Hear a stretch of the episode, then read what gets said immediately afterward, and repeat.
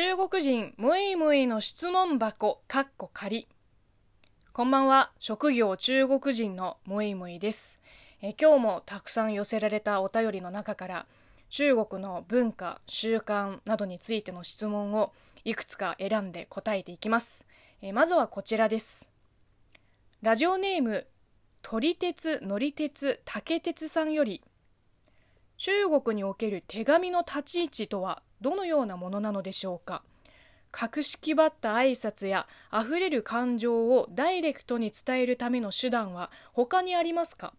中国にも年賀状の習わしがあるそうですが当の中国の方はどんな感覚なのでしょうか？中国の年賀状って言ったら、まあ、郵便局が発行するこう景品の当たる贺年明信片って言うんだけど年賀ポストカードのイメージしかないんです。今まで多分1枚だけ送られたことがあるんですけど小5か小6の時に。なんか日本みたいに年の瀬になってくると、まあ、この1年でお世話になった人宛てに年賀状を送る習慣はないかな、まあ、昔は電子年賀状とかはちょっと流行ってたけど今はほとんど WeChat でまあ一言とかたまに電子マネーのプチ袋をこう送り合う人もいる。最後に友達宛てに手紙を書いたのも友達から手紙をもらったのも多分15年以上前だったかな。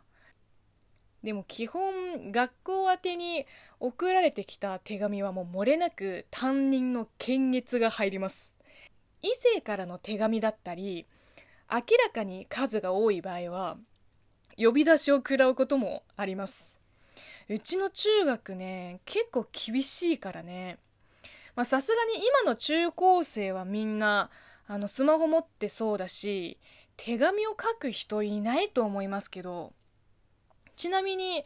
中国でこう格式ばった挨拶や溢れる感情をダイレクトに伝えるための手段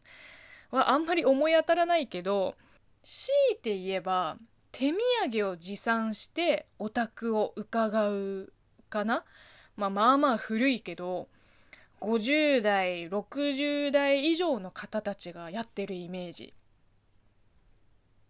ラジオネームうゆに塩子さんより中国にもうつ病引きこもりというようなものはありますか？日本ではだいぶ認知されましたが中国の場合はどのような扱いでしょうか？まあ日本ほど正しく認知されていないかもしれないけどまああるでしょう多少は。私も実は高2高3の時にもう危うく登校拒否になりかけたことがあってこう毎朝目が覚めて今日も学校に行かなきゃならないのかっって思った時の絶望感たるや通学途中ももう本当に逃げたくて逃げたくて仕方ないんだけどでも今日ここで逃げたらもう明日以降おそらくもう学校に行く勇気を絞り出せなくなってこのまま不登校になってそしたら期待してくれてる学費も出してくれてるおじいちゃんおばあちゃんに申し訳ないからえーんって思いながら毎日葛藤しながら登校してました。本当にぶっちゃけ高校時代は掃除で楽しくなかった、まあ、だから二次元の世界に魅了されてたと思うけど今思えばちょっとうつ傾向だったかもってなるけど当時は別にカウンセリングにも行かなかったし、まあ、そもそも地元にそういうのあったかどうかも怪しいけどね。ラジオネーム人生折り返し時点だぞさんより。中国では2013年に、えー、101回目のプロポーズのリメイク版を放送されたそうですがもえもえさんは鑑賞しましたか？うーんなんかありましたね。見てないです。あんまり見たいとも思わないですね。前もあの中国のリメイク版を見たいと思う中国人はいるのかの回でも話したようにあの中国のリメイク版ってこう悪い意味での原作粉砕機の場合が多いからリメイクっていうよりこうだいぶアレンジを加えたただの中国ドラマ。正直映画はともかく中国のドラマはもう10年以上もう自分の意思で見てないんですよ。こうたまに実家に帰って母親が見てるやつを隣でちょっと覗くぐらいかな。うん。まあ私だけじゃないと思います。まあ周りの友達もそうですし若い人たちはねみんな国産ドラマより海外ドラマを好みます。イギリスとかアメリカとかまあ日本もそうですけど。ラジオネーム小村帰りおじさんより。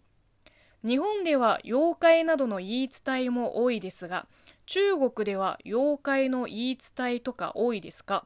あと UFO とか未確認生物などの話題は人気がありますか？うーん妖怪がメインの言い伝えあるかな？西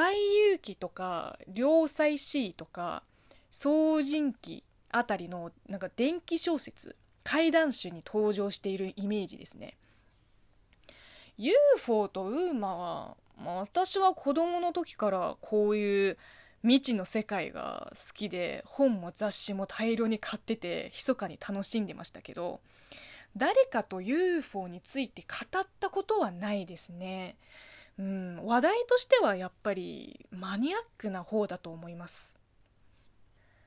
ムイムイさんは若い頃のフェイ・ウォンに似てます。フェイ・ウォンさんは日本でも人気がありましたが、中国では今でも活躍していますか？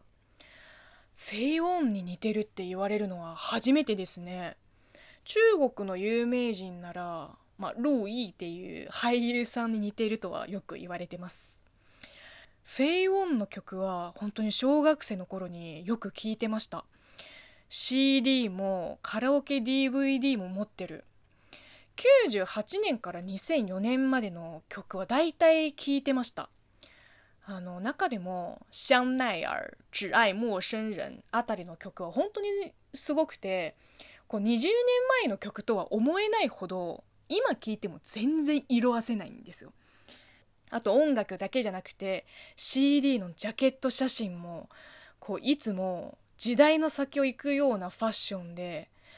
もうほんとあの日焼けメイクのジャケット写真めちゃくちゃ印象的だった。あとは歌ってる時もこういつもクールな感じで憧れだった。いやここ何年はテレビで見かけなくなったけどまあ、CD もしばらく出してないらしいですね。引退はされてないはずですけどね、まあ、娘さんの方が今バリバリ歌手としてあの活動されてるからね。見た目も音楽もかなり個性的で私は結構好きです。まあ、こんな感じですかね。3回にわたり続中国人の質問コーナー中国文化編をお送りしましたけれども、えー、また通常回を挟んで語学編も配信する予定でございます。ではまた次回お会いしましょう。バイバイ。